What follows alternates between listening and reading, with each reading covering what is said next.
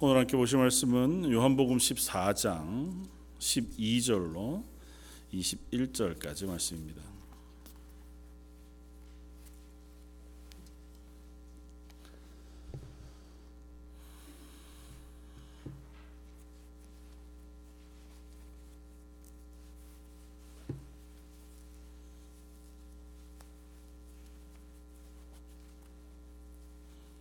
요한복음 십사 장 십이 절로 이십일 절까지. 자, 이것은 우리 한 목소리 같이 한번 봉독하겠습니다.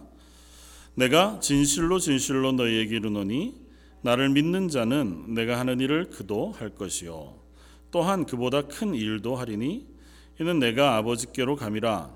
너희가 내 이름으로 무엇을 구하든지 내가 행하리니 이는 아버지로 하여금 아들로 말미암아 영광을 받으시게 하려 함이라. 내 이름으로 무엇이든지 내게 구하면 내가 행하리라. 너희가 나를 사랑하면 나의 계명을 지키리라. 내가 아버지께 구하겠으니 그가 또 다른 보혜사를 너희에게 주사 영원토록 너희와 함께 있게 하리니 그는 진리의 영이라. 세상은 능히 그를 받지 못하나니 이는 그를 보지도 못하고 알지도 못함이라. 그러나 너희는 그를 아나니 그는 너희와 함께 거하심이요 또 너희 속에 계시겠음이라. 내가 너희를 고아와 같이 버려두지 아니하고 너희에게로 오리라. 조금 있으면 세상은 나를 다시 보지 못할 것이로되 너희는 나를 보리니 이는 내가 살아있고 너희도 살아있겠음이라. 그날에는 내가 아버지 안에 너희가 내 안에 내가 너희 안에 있는 것을 너희가 알리라.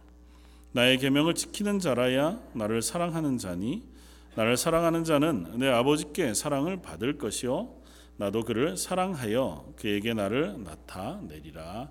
아멘.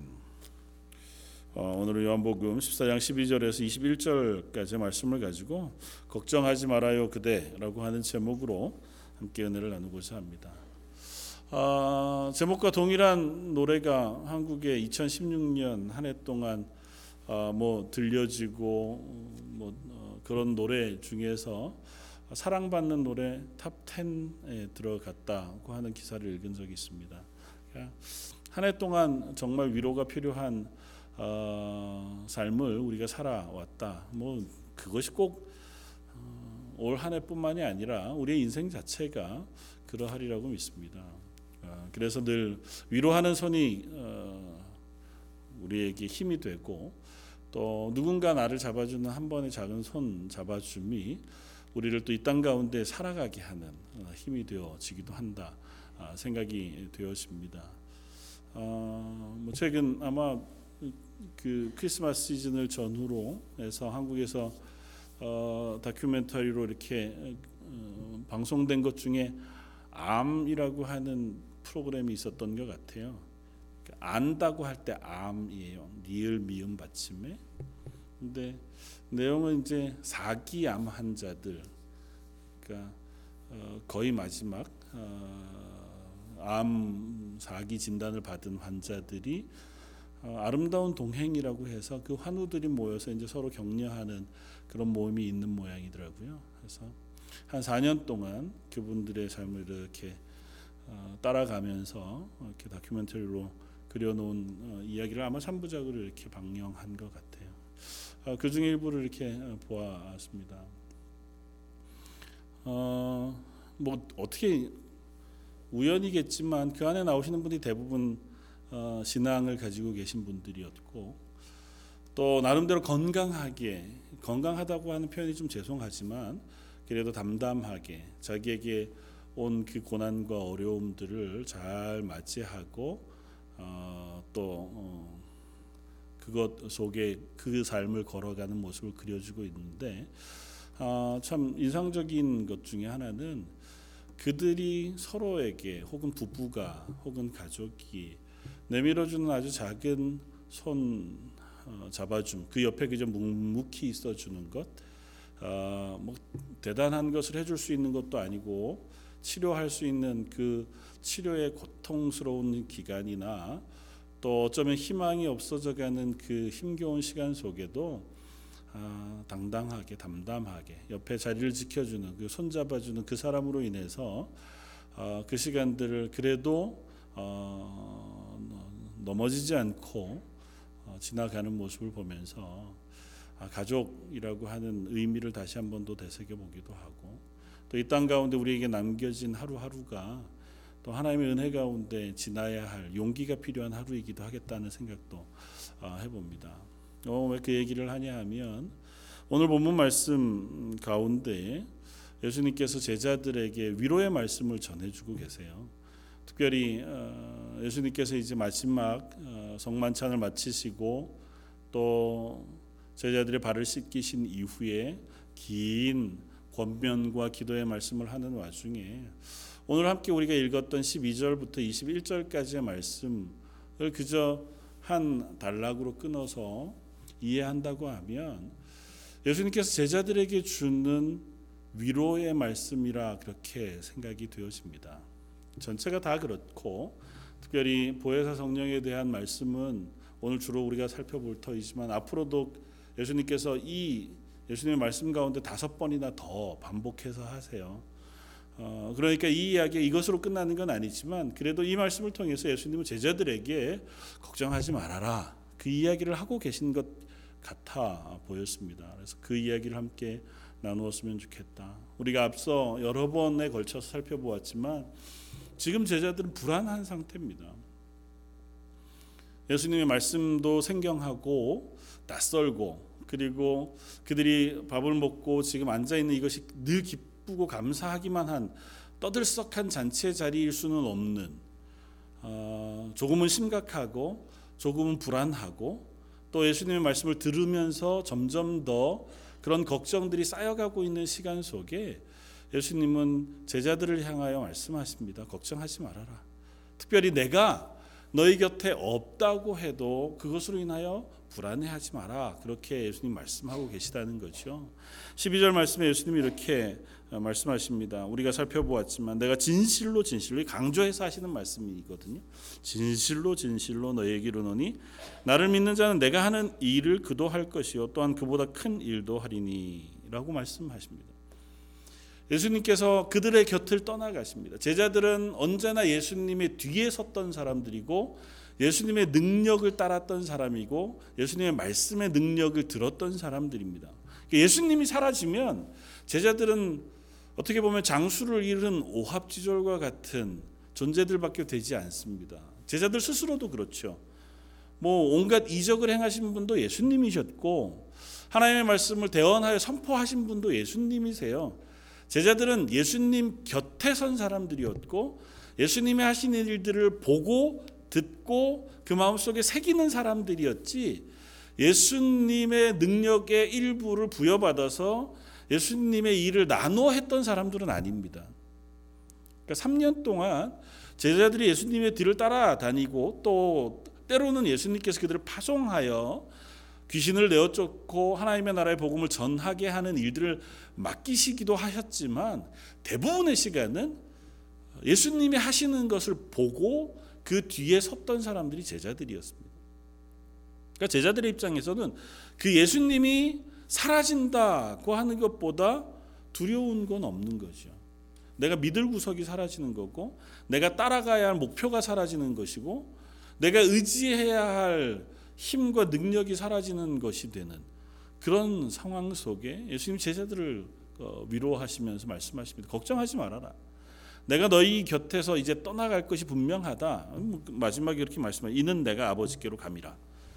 그런데 그렇다고 해서 너희가 아무것도 아닌 것으로 돌아가지 아니할 것이다. 너희가 내가 한 일을 그대로 하게 될 것이다. 아니, 조금 더, 너희는 내가 한 것보다 더 큰 일을 하게 될 것이다. 그러니까 제자들이 아, 예수님이 하는 일을 우리가 하는 것, 그게 무슨 위로가 되겠어요. 그러나 이 말씀의 의미는 이런 거죠. 너희가 나를 따르면서 예수님의 능력과 예수님의 말씀을 높게 무겁게 그 뒤를 따르며 살아온 삶이 결코 예수님이 그들의 곁을 떠난다고 해서 사라질 것이 아니라는 것입니다.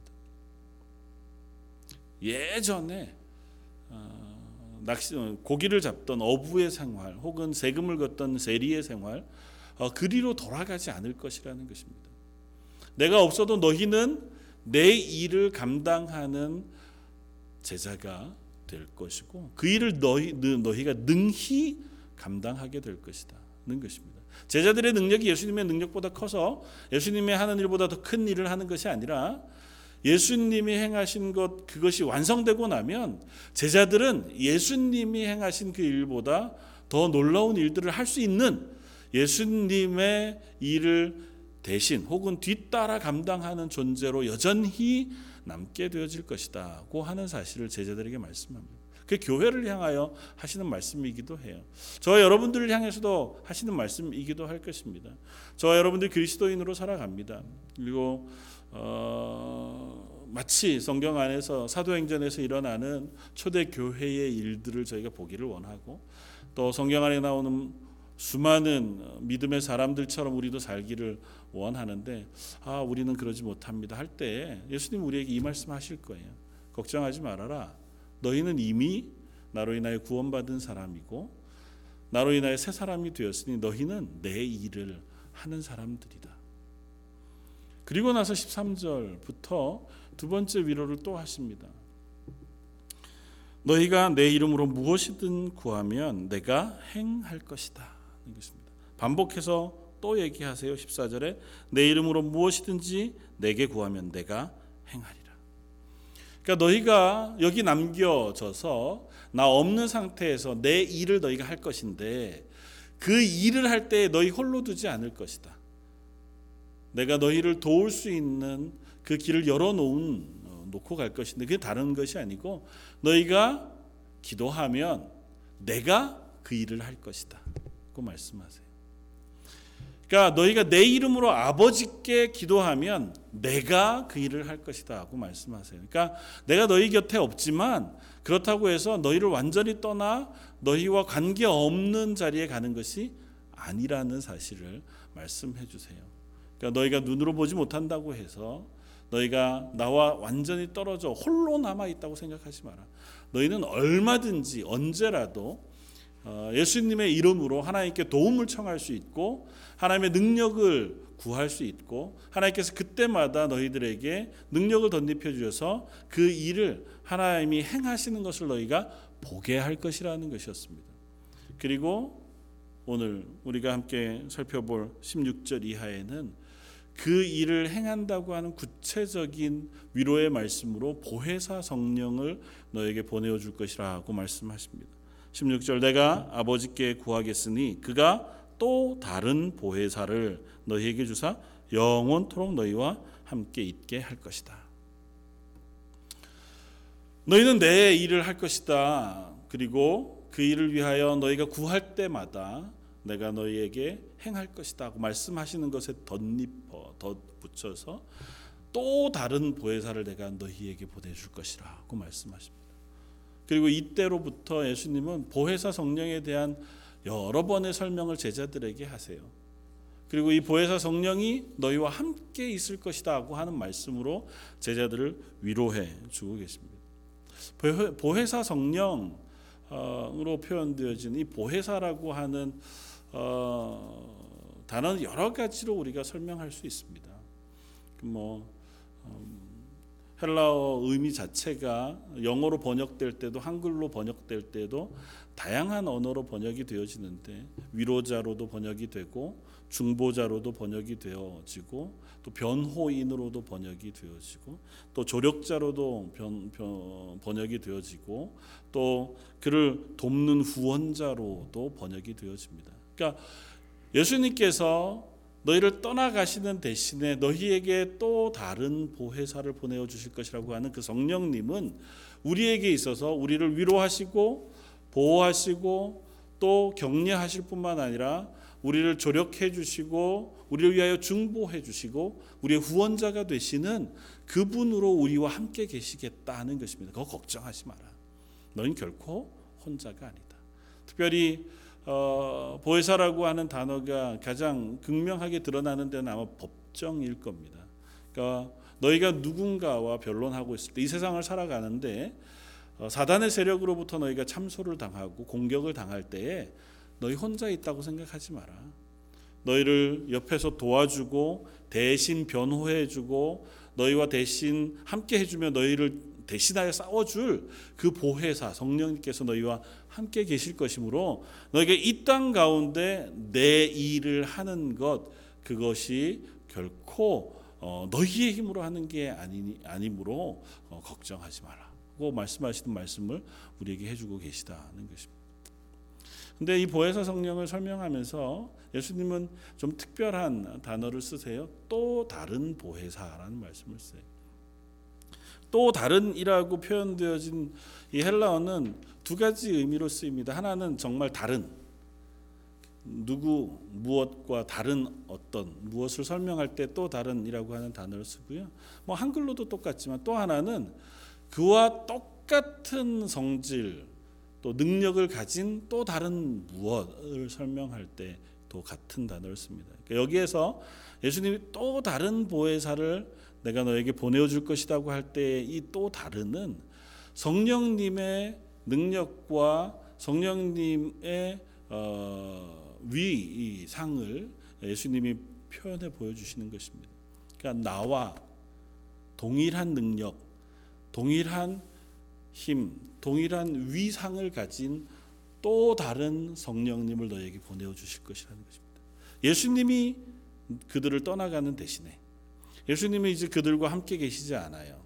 그 대신에 예수님과 동일한 성령님을 그들에게 보내어 주시겠다고 약속하고 있는 겁니다. 우리는 성부, 성자, 성령 삼위의 하나님께서 동일한 능력과 동일한 위상을 가지고 계시다고 우리가 고백합니다. 세 분은 하나시라고 고백을 해요. 그러니까 다시 말하면 예수님께서 이 땅을 떠나가시면서 제자들에게 예수님의 자리가 비어진 게 아니고 그 자리를 예수님과 동일한 성령님으로 채워주시겠다는 것이고 그 예수님과 동일한 성령님을 또 다른 보혜사로 표현하고 있다는 것입니다. 그런 의미에서 예수님 스스로도 이 제자들에게 보혜사로서의 역할을 하고 계시다고 하는 사실을 우리에게 또한 설명해 보여주십니다. 요한일서 이 장 일 절을 보면 나의 자녀들아 내가 이것을 너희에게 쓰면 너희로 죄를 범치 않게 하려 함이라. 만일 누가 죄를 범하면 아버지 앞에서 우리에게 대언자가 있으니 곧 의로우신 예수 그리스도시니라. 여기서 대언자로 표현되어진 단어가 오늘 본문에서 보혜사로 표현되어진 단어와 같습니다. 그러니까 우리는 예수님께서 우리를 위하여 하나님 우편에서 우리를 위하여 중보하고 계시다고 우리가 고백하잖아요. 하나님 우편에서 나를 대신하여 기도해 주고 계시고 또 나중에 하나님 앞에 심판대에 섰을 때에 사단이 우리를 참수할 때 우리를 변호하시는 보혜사로 예수님께서 우리 편에 서실 것이라고 우리는 말씀을 읽습니다. 그러니까 그것이 다 예수님을 보혜사로 표현하고 있는 표현들이에요. 그러니까 예수님과 성령님은 같은 보혜사세요. 물론 그렇다고 해서 예수님하고 성령님이 동일한 분이라는 의미가 아니고 예수님이 우리에게 행하신 것 역시 보혜사, 우리를 보호해 주시고 위로해 주시고 격려해 주시며 우리 편에 서서 우리를 위하여 중보하시고 기도해 주시는 예수님이셨다면 제자들에게 예수님이 떠나가시고 나서 보내주신 성령님 역시 그와 같은 능력으로 제자들을 위하여 기도하시고 제자들을 보호하시며 제자들을 위하여 변호하시고 그들을 위로하시는 성령님이시라고 하는 사실을 우리에게 말씀해 주고 있다는 것입니다.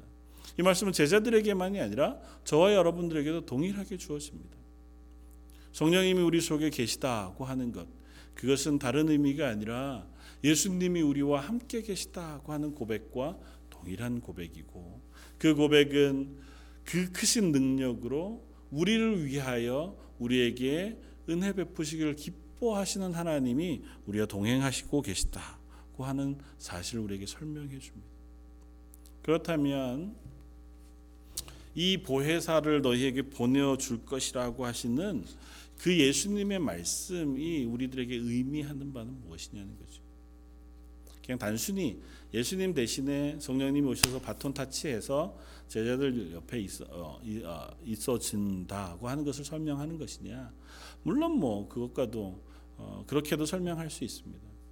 그런데 조금 더 우리가 생각해 보면 이 보혜사 성령님은 우리와 함께 거하실 때 우리 안에 거하시는 분으로 성경은 설명합니다. 어, 예수님 부활 승천하신 이후에 오순절 다락방에서 성령님이 임하시는 그 순간부터 오고 오는 교회, 특별히 구원받은 그리스도인들 속에 성령님은 임재하시고 내주하신다고 표현해요. 그 안에 함께 거하신다고 표현합니다. 그러니까 성령님은 우리 안에 함께 거하세요. 예수님은 제자들과 함께 사셨다면 성령님은 더 친밀하게 우리 속에 오셔서 우리 속에 거하시면서 우리와 함께 하신다고 선언해 주고 있다는 것입니다. 그리고 그것이 의미하는 바는 뭐냐 하면 로마서 오 장 오 절 말씀 가운데 우리에게 보여주시는 것, 하나님의 사랑을 우리에게 부어주시는 것이라는 것입니다. 로마서 오 장 오 절, 소망이 부끄럽게 아니함은 우리에게 주신 성령으로 말미암아 하나님의 사랑이 우리 마음에 부은 바 됨이니. 성령님이 우리 속에 오시는 것은 무엇을 의미하냐 하면 하나님의 사랑을 우리 속에 확인시켜 주신다는 것입니다. 물론 예수님의 십자가를 우리가 묵상하면 아, 하나님이 우리를 참 사랑하시는구나를 알 수 있습니다. 그런데 그것을 완전하게 깨닫게 하시는 분이 누구시냐 하면 우리 속에 오신 성령님이시라는 것입니다.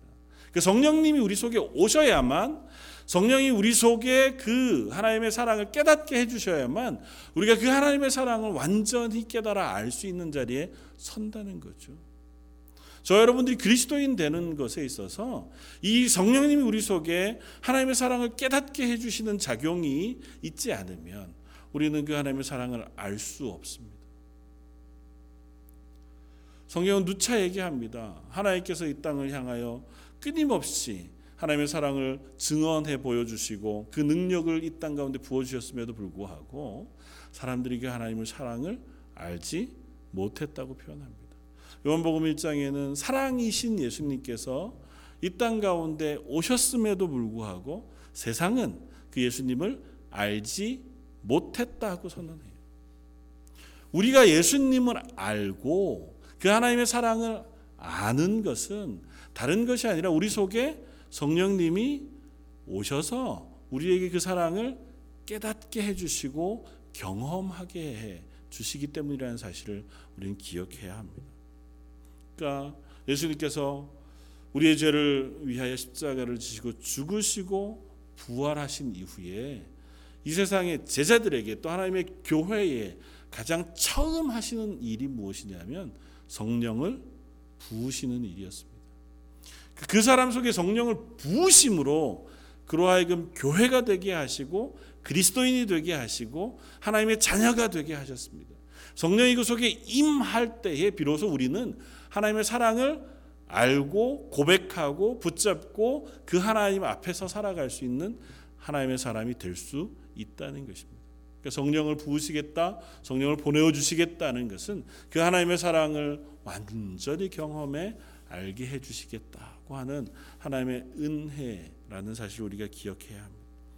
또다시 또 다른 면에서 생각하면 성령을 예수님은 진리의 영이라고 우리에게 설명합니다. 십칠 절, 그는 진리의 영이라 세상은 능히 그를 받지 못하나니 이는 그를 보지도 못하고 알지도 못함이라. 그러나 너희는 그를 아나니 그는 너희와 함께 거하시며 또 너희 속에 계시겠습니다.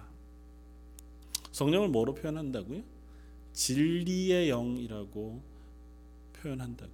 성령의 이름이 여러 개가 있습니다. 이것도 성령이 어떤 분이신가를 설명해 주는 말들인데요, 그 중에 예수님은 진리의 영이라는 말로 성령님을 표현해 보여주고 있습니다. 진리의 영이라고 하는 표현은 뭐냐 하면 성령님께서 우리 속에 역사하시는 방법이 하나님의 말씀, 하나님의 진리의 말씀과 무관하지 않다는 것입니다. 우리가 성령이 우리 속에 거하신다고 하는 사실을 분명하게 알 수 있는 방법이 뭘까요? 나는 내 속에 성령님이 함께 계신다 그 사실을 우리가 확인할 수 있는 방법은 뭘까요?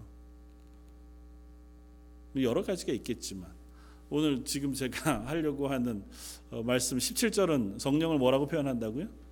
진리의 영이라고 표현한다면 진리의 영이 우리 속에 계신다는 걸 확인하는 방법은 뭐가 있을까요? 우리가 스스로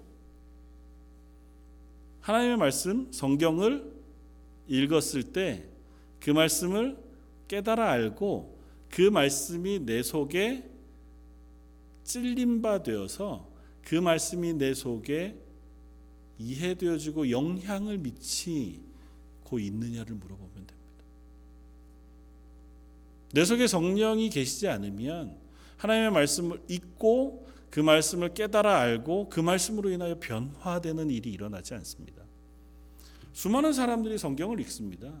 전 세계에 가장 많이 인쇄된 책이 성경이고 전 세계 거의 모든 나라의 모든 언어로 번역되어져 있는 것이 성경입니다. 수없이 많은 사람들이 예수 그리스도의 구원의 은혜를 알지 못하고도 성경의 내용 전부를 알기도 하고 그것을 가지고 또 이야기할 수 있는 능력이 있는 사람들도 얼마든지 있습니다. 그러나 그 속에 성령이 계시지 않으면 그 말씀을 통하여 하나님을 알 수 없습니다. 그 말씀을 통하여 하나님의 사랑을 깨달을 수 없고 그 말씀을 통하여 그의 삶이 하나님과 인격적인 교제를 하고 그 말씀에 영향을 받는 삶의 자리에 설 수 없습니다. 저 여러분들이 말씀을 읽는 가운데 그 말씀이 우리에게 찔림이 되고 그 말씀이 은혜가 되고 그 말씀이 감사함을 이끌어낸다고 하면 그건 분명히 우리 속에 살아계신 성령님이 계시기 때문입니다. 진리의 영을 통하지 않고 진리의 영이신 성령을 통하지 않고 우리가 하나님의 말씀을 깨달아 알고 그 말씀을 통하여 하나님의 은혜를 경험하는 수는 없다고 하는 사실을 우리는 분명히 기억해야 합니다. 오늘 본문에서 예수님이 하시는 말씀은 그것입니다. 너희를 통하여 하나님의 사랑을 깨닫게 하기 위하여 진리의 영이신 성령을 너희 속에 보내어줄 것이라는 것입니다. 그리고 그것을 통하여 그 성령님이 역사하셔서 너희로 하여금 하나님의 말씀을 깨달아 알고 말씀에 영향을 받아 그 말씀을 따라 사는 그리스도인 만드시겠다는 것입니다. 세상과 그리스도인 교회의 가장 분명한 차이는 여기에 있습니다. 세상은 성령을 알지 못합니다. 그러나 교회는 성령을 알고 또 그 성령과 동행하며 살아갑니다. 세상은 하나님을 알지 못합니다. 그러나 교회는 하나님을 알고 하나님과 관계 맺고 살아가는 사람들의 모임이고 공동체입니다. 예수님 분명히 우리에게 말씀하십니다. 십칠 절 이는 세상은 능히 그를 받지 못하나니 이는 그를 보지도 못하고 알지도 못함이라고 표현해요. 단어를 몇 개 씁니다. 세상은 성령을 받지 못한다고 표현하고 보지 못한다고 표현하고 알지 못한다고 표현해요. 이 세 개의 동사는 전부 다 하나님과 우리 사이의 관계를 설명할 때 쓰는 단어들입니다. 하나님을 안다고 표현하고 우리는 하나님을 우리가 본다고 표현합니다. 그리고 그 성령 하나님의 구원을 받았다고 표현해요. 근데 세상은 그럴 수 없습니다. 살아계신 하나님이 계시고 성령님이 역사하시며 예수 그리스도의 구원의 은혜가 있음에도 불구하고 세상은 그것을 받지 못하고 보지 못하고 알지 못합니다. 아무리 수없이 많은 말씀들이 선포되어지고 읽혀지고 들려져도 그들 속에 성령이 계시지 않기 때문에 그들은 그 사실을 알지도 못하고 받지도 못하고 볼 수도 없다고 선언하고 있는 겁니다. 그래서 여러분들이 하나님 앞에서 그 하나님의 구원을 깨달아 알고 그 하나님의 은혜를 누리면서 그 하나님과 연결되어져 살아간다고 하는 것은 우리 우리 속에 살아계신 성령님이 진리의 성령님이 우리 속에 내주하고 계시다고 하는 사실을 보여준다는 것입니다. 그러기에 처음으로 돌아간다면 우리 속에 성령을 부어주신 그 예수님의 은혜는 우리로 하여금 이 땅 가운데 살아가는 동안 너희는 결코 홀로가 아니다고 말씀하시는 하나님의 위로의 말씀이고 너희가 이 땅 가운데 살아가는 동안 나와 함께 내 일을 감당하는 교회로 살 수 있다고 하는 격려라고 하는 사실을 우리가 기억해야 한다는 것입니다. 저 여러분들에게 성령을 부으신 분, 그 하나님께서 우리 가운데 거하시기를 원하십니다. 그런데 성령님만 보내시고 성령님만 우리 가운데 거하시는 것이 아니라는 사실도 우리는 기억해야 합니다. 성령님을 우리 속에 보내신 그 예수님의 사랑은 성령님과 함께 우리 안에 거하시는 하나님의 사랑으로 동행하십니다. 오늘 우리가 읽지 않았지만 이십삼 절은 이렇게 했습니다. 예수께서 대답하여 이르시되 사람이 나를 사랑하면 내 말을 지키리니 내 아버지께서 그를 사랑하실 것이요 우리가 그에게 가서 거처를 그와 함께 하리라. 우리는 누굴까요? 아버지께로 가서 거처를 함께 할 우리는 누굴까요? 예수님과 성령님을 말씀하세요.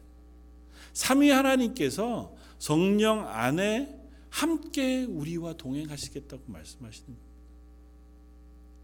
성령님이 우리 속에 내주하시고 성령님이 우리를 위로하시며 성령님이 우리를 위하신다고 하는 표현은 다른 것이 아니라 창조주 하나님, 우리의 구주 되신 예수 그리스도, 그리고 우리와 함께 하시는 성령님이 함께 우리 안에 동행하시며 우리의 삶 가운데 함께 하시겠다고 하는 선언이라는 것입니다. 그래서 저와 여러분들이 이 땅 가운데 그리스도인으로 살게 하시는 이는 다른 분이 아니라 하나님, 예수님, 성령님, 그 삼위 하나님께서 우리 가운데 우리로 하여금 하나님의 사람으로 살게 하신다는 것입니다. 각 개인 안에, 그리고 우리의 모임인 교회 안에 하나님은 함께 하시겠다고 선언해 주고 계시다고 하는 사실을 우리가 기억해야 합니다. 오늘 보면 십칠 절 하반절에 이렇게 이야기합니다. 너희는 그를 안하니 그는 너희와 함께 거하심이요 또 너희 속에 계시겠다고 말씀합니다. 너희와 함께 거하신다고 하는 표현은 공동체 안에 성령님께서 함께 계시겠다는 것입니다. 교회 안에 성령님께서 너희와 함께 거하시겠다고 말씀하시고 그 공동체뿐 아니라 개개인의 그리스도인 안에도 함께 계시겠다고 선언해 주고 계십니다.